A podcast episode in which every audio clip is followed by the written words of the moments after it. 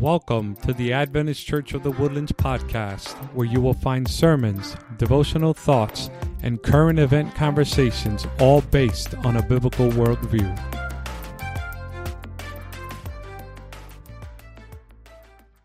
Good morning. And happy Sabbath to you. It's been an interesting week for me putting this together. Let me tell you what Daniel 8 is packed. Packed. We're not going to unpack all of it. We're going to focus in on what I believe is the central point and part of Daniel 8. It's actually a little bit dark, but we're also going to talk about the hope, the true hope that there is in Jesus Christ in this presentation as well. Now, as we've looked at the previous chapters of the book of Daniel, there is one theme that continues to surface over and over again God is in control. I want to say before I start this that I'm actually quite indebted to C. Mervyn Maxwell and his book, God Cares, in regards to the book of Daniel. It's a two volume set. If you don't have it, it's, it's worth buying. It's cheap enough and it's a good read. But I, I'm very much indebted to C. Mervyn Maxwell for the construct that he used from which I was able to extract some of what we're going to talk about today. So it's kind of a means of introduction and starting off what we're going to be talking about today. I'd like to provide a little bit of a, uh, an overview of Daniel chapter 8. Daniel 8 records a vision that Daniel was given in the third year of the reign of King Belshazzar, whose kingdom we saw come to an end in chapter 5. It's going to be actually from the time that Daniel received this vision, another 12 years before Babylon is going to be overthrown by the Medo Persian Empire. In Daniel's vision, he finds himself at Shushan, at, a, at the citadel of Shushan, located in the province of Elam, and he's standing by the river Ulai. Now, as in chapter 7, Daniel's vision now employs beasts to depict world powers once again. And Daniel's vision parallels Nebuchadnezzar's vision of chapter 2, as well as his own vision from chapter 7, with one notable exception. The vision does not include Babylon. Certainly, Daniel must have also known that Babylon was seeing the last of its days. And at this point, actually, there's no, no need to talk about it. Rather, it does open up with a two horned ram, which we later find out depicts the Medo Persian Empire. It's interesting, by the way, that the location of Daniel's vision, that is in Shushan by the river Ulai, was actually considered quite a prize by the Medo Persian Empire. And it actually became a winter capital for that kingdom. So uh, it's interesting that he not only finds himself in that location, but the first thing he sees in vision is, in fact, that which represents the Medo Persian Empire.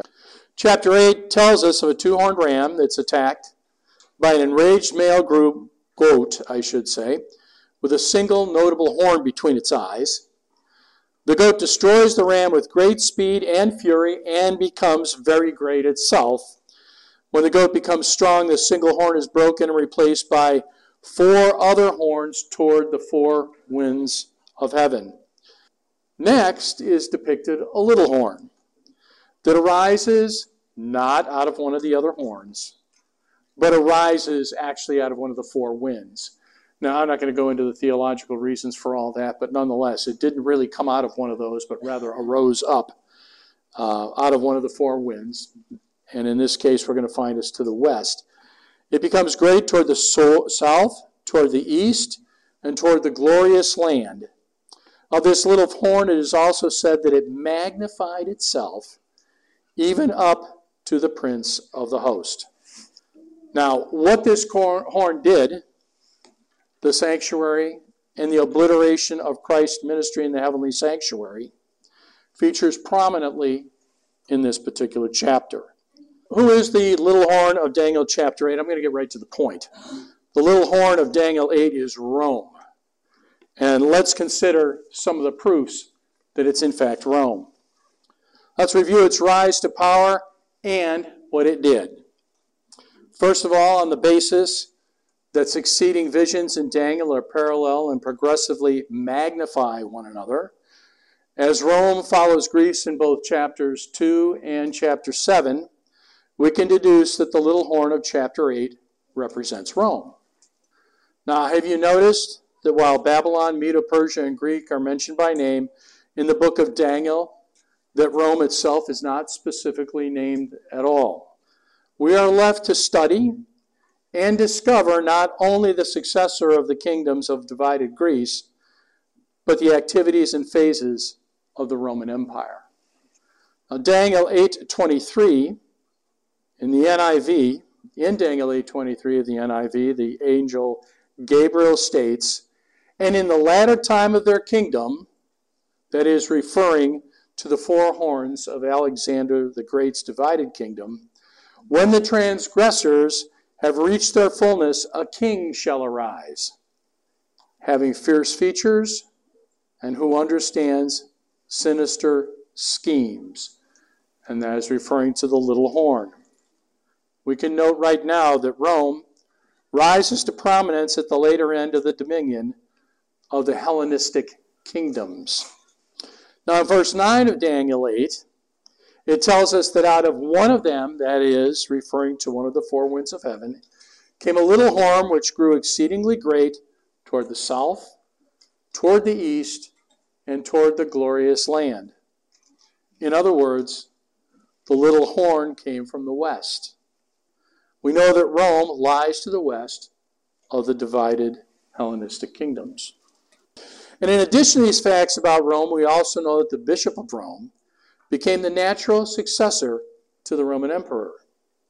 As we examine the activities of the little horn, we will find that the little horn represents both pagan Rome and its successor, the Roman Catholic Church, and its pontiff.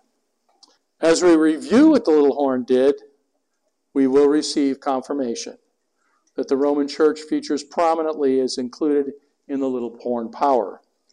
It's this aspect of the little horn that is his most concern to Christians. So what did the little horn do? Daniel 8:11 it says concerning the little horn that it magnified itself even up to the prince of the host and the continual burnt offering was taken away from him him meaning the prince of the host and the place of his sanctuary overthrown if you have any question who the prince of the host is, it's referring to our Lord and Savior, Jesus Christ. And the host was given over to it together with the continual burnt offering through transgression, and truth was cast to the ground, and the horn acted and prospered. Now I want to reread verse 11, but this time I want to use the New King James Version because it really gets to the point one of the points in, in what we've just read. He, that is referring to little horn, exalted himself as high as the prince of the host, and by him the daily sacrifices were taken away, and the place of his sanctuary was cast down. Now, both pagan Rome and the Roman Church magnified themselves against the prince of the host.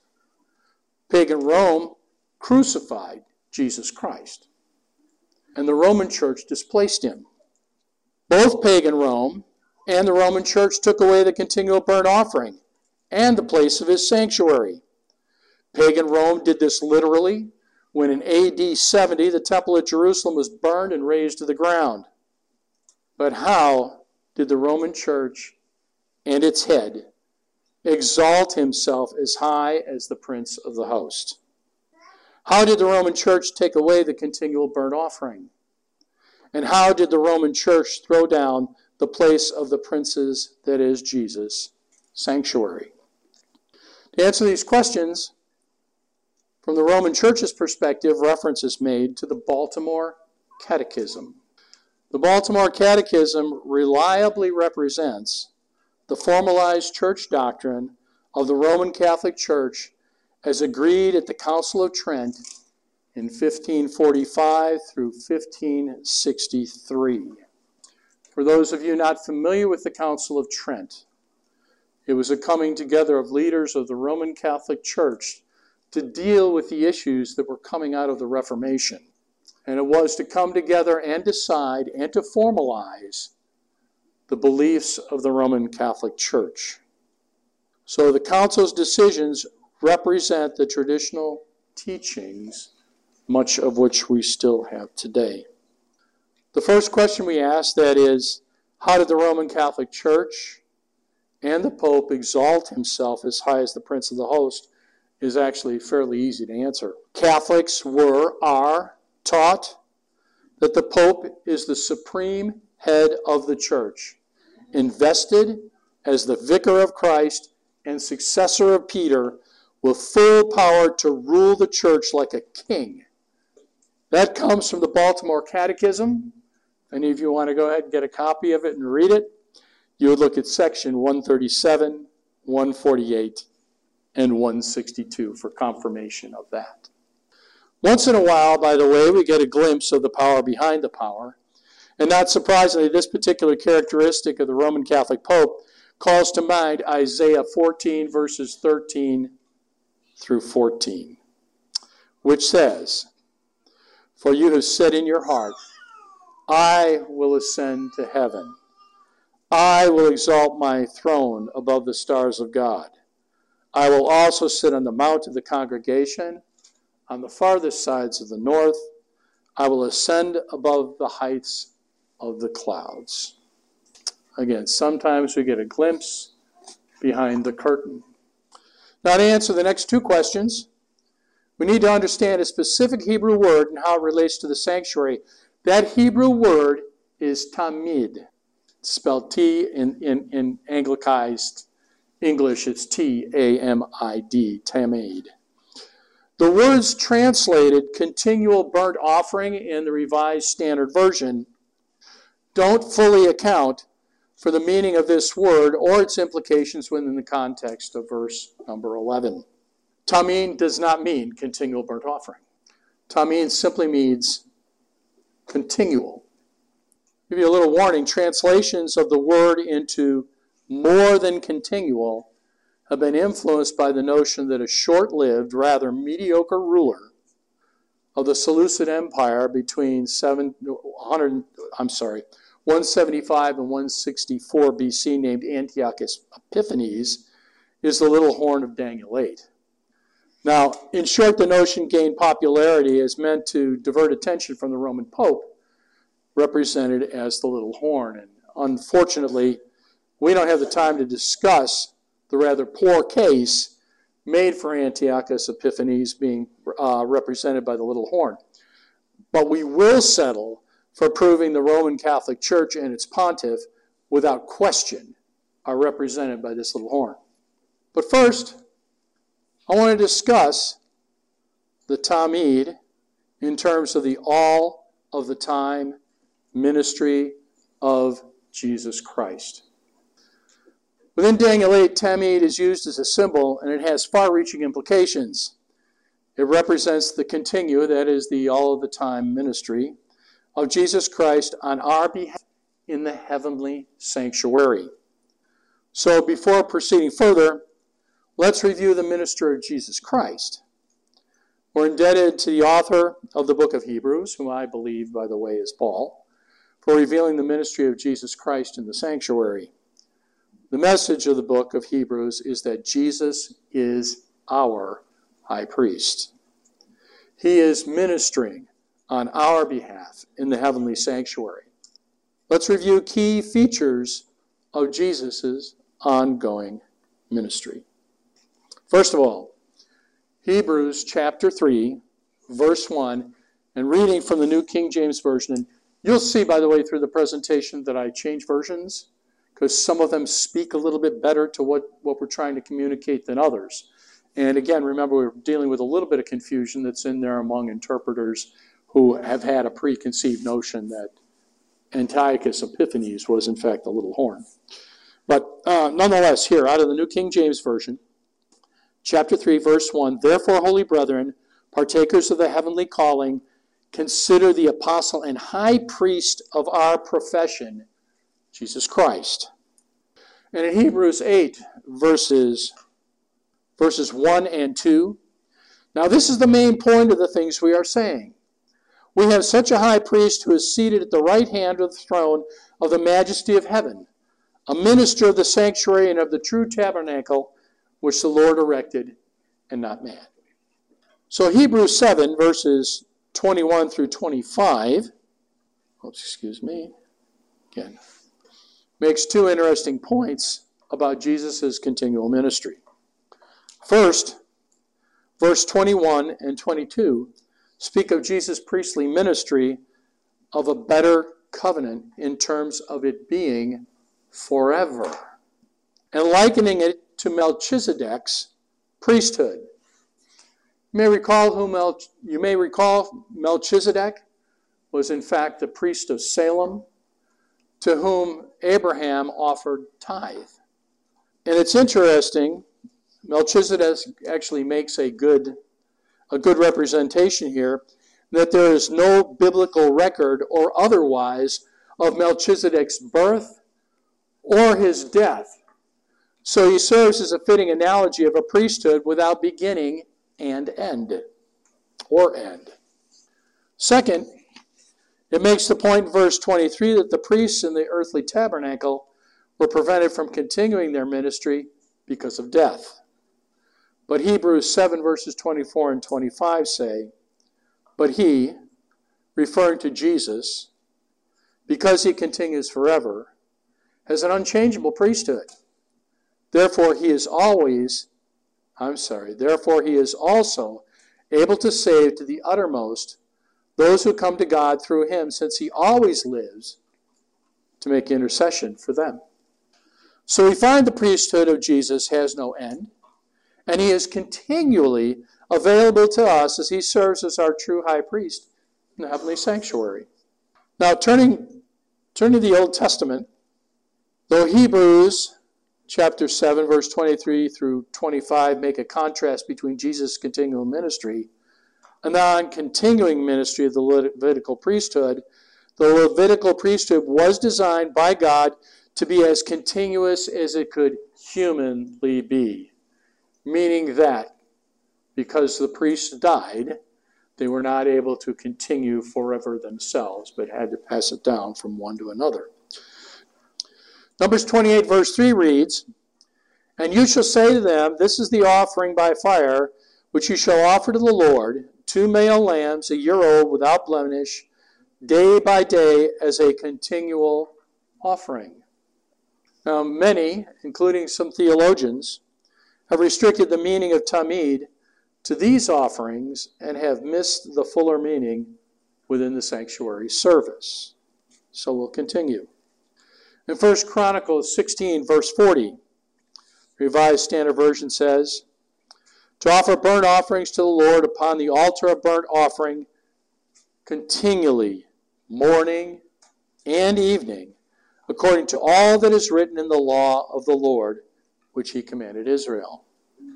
So the morning and evening burnt offering, symbolizing Jesus' atoning sacrifice, are to be offered continually.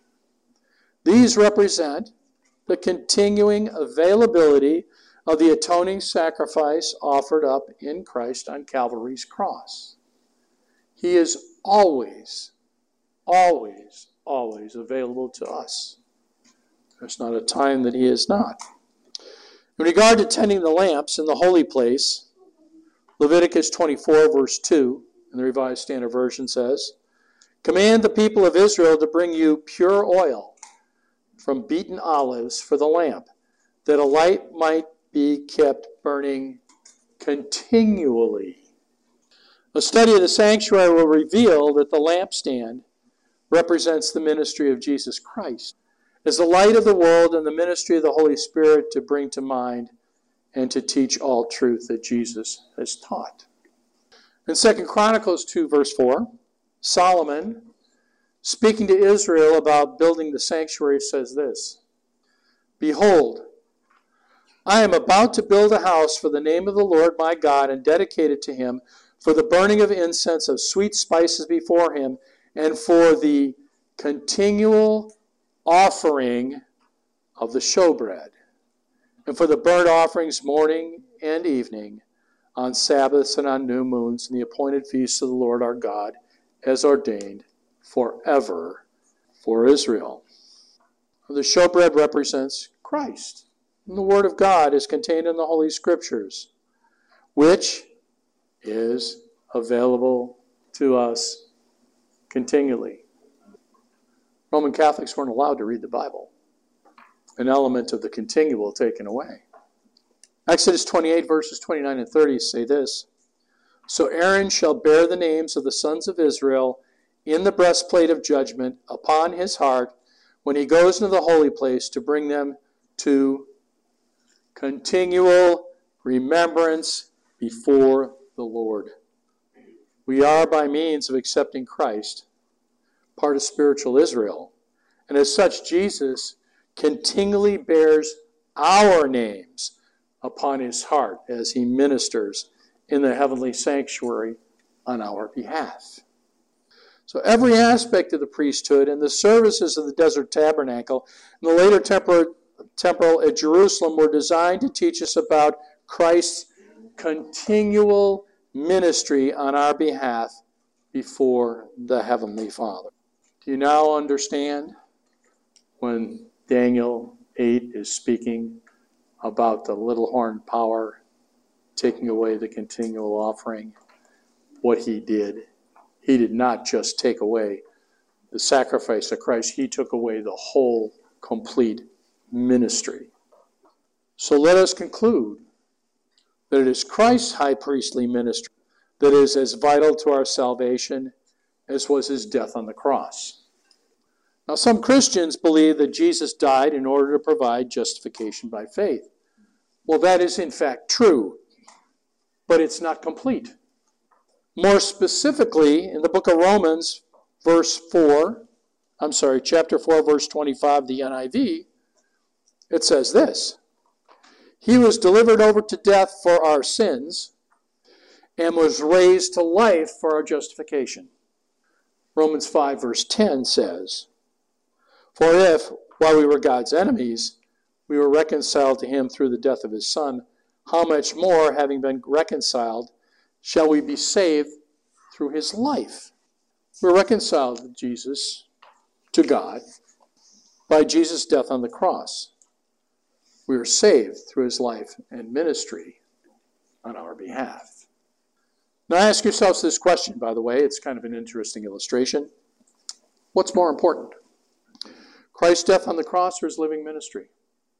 Here's what we might be asking. We might as well be asking What's more important to an airplane, its engine or its wings? They're both fundamentally irreplaceable and essential.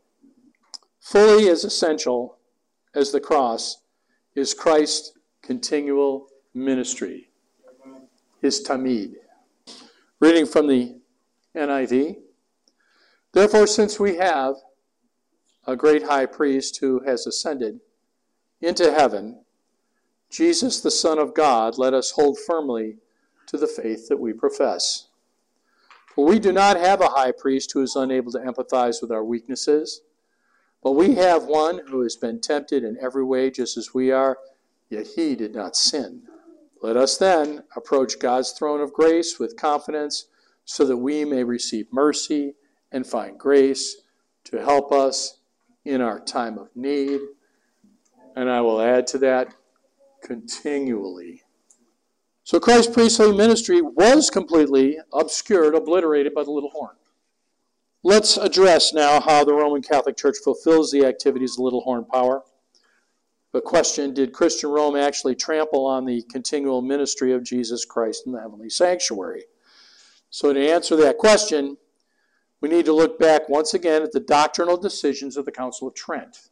And recall that while some ecclesiastical form, reforms were achieved, and there were a few, the church retained almost all the basic teachings of medieval, I should say traditional teachings, which is important, of medieval Christianity. Once again, We'll look to the Baltimore Catechism to provide the basis for understanding Catholic teaching. While there are a number of shared beliefs between Roman Catholics and Protestants, there's some very significant differences, and follow, the following teachings are key to our discussion of the beliefs of the Roman Catholic Church. Regarding the Lord's Supper, which they refer to as the Eucharist, the church teaches that the bread undergoes a change into the body and blood of Christ. That doctrine is known as the doctrine of transubstantiation. It taught as well that both body and blood are present in the bread. Wine was not part of the Lord's Supper. It is taught that the Mass is the same sacrifice as the sacrifice of the cross, although there is no pain, and even though Christ's blood is present, the sacrifice is unbloody. You can look at the Baltimore Catechism in sections 350, 359, and 360. That's a strange thing to us, isn't it? Hebrews 2, verse 27, the second half, the New King James Version states in regard to Christ's sacrifice that he did once for all when he offered up himself. Christ is not crucified over and over and over again. Yet Roman Catholics that share the Mass believe that he is at every single Mass every day of the week. Another one. At death, unrepentant sinners are assigned to hell to ride there forever with the devil in flames. Repentant sinners are assigned to purgatory to suffer for unknown, but often extensive periods of time in preparation for heaven. But fear not, masses for souls in purgatory can be performed at the request of the living and serve to reduce their suffering. It's Baltimore Catechism, sections 173, 184, and 185. Now, this somewhat dealt with today's current, current form of indulgence, but it is the same thing. That is, to say Mass, which generally costs you a fee, to be able to minimize or reduce someone's time in purgatory. This particular belief replaces Christ's sanctifying ministry in the heavenly sanctuary. No need. Buy your way out. Catholics were taught that the Pope, and number three, Catholics are taught that the Pope is the supreme head of the church. Invested as the vicar of Christ and successor of Peter, with full power to rule the church like a king. Baltimore Catechism, section 137, 148, and 162. This displaces Christ by making the Pope co regent with Christ over the church. He becomes the visible head of the church. The Roman Catholic Church and its head, the Pope, for a time magnified itself even to the Prince of the Host. We can conclude. The Roman Catholic Church obliterated the continual offering of Christ's blood on our behalf. The notion of the heavenly sanctuary and the priesthood of Christ was obliterated by the confessional during life and by purgatory after death. But there is a change in the air. And before I go through the change in the air, if you have been impacted, and you may have been indirectly, by virtue of personal history or some other means, by these Roman Catholic doctrines that overshadow the continual ministry of Jesus Christ, consider doing away with them, referencing your Bible, and seeing what's truly available continually and directly through Jesus Christ. So the hope in the air is this, and we see this, by the way.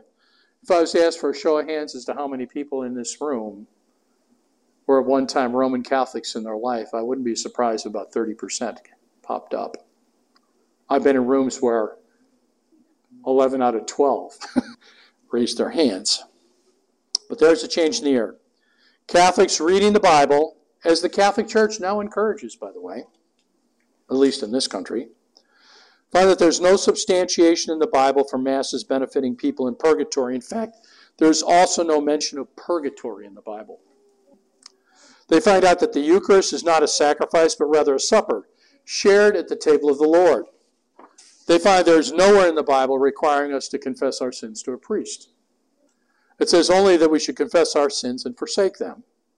1 John verses 1, I'm sorry, chapter 1 verse 9 says, "If we confess our sins, he is faithful and just and will forgive our sins and purify us from all unrighteousness." Proverbs 28 verse 13, "Whoever conceals their sins does not prosper, but the one who confesses and renounces them finds mercy." I'll add, continually. They also find that we are taught in Matthew 6, verse 12, to seek forgiveness directly from our Father. Matthew 6, verse 12 says this, and we're all familiar with this and forgive us our debts as we have forgiven our debtors. There's no requirement to recite litanies of our fathers and Hail Marys through the Bible, uh, though the Bible warns about repetitious prayer. See, they find also that Christ is the one and only head of the church, not one of the heads. Ephesians 5, verse 23 says this For the husband is the head of the wife. You can forget about that, that part, that went away a long time ago. As Christ is the head of the church, his body, of which he is the Savior. Yeah. I'll leave you to read Ephesians 23 on your own over and over and over again. Um, as the vision comes to a close and the little horn's description ends, Daniel hears two holy ones in conversation.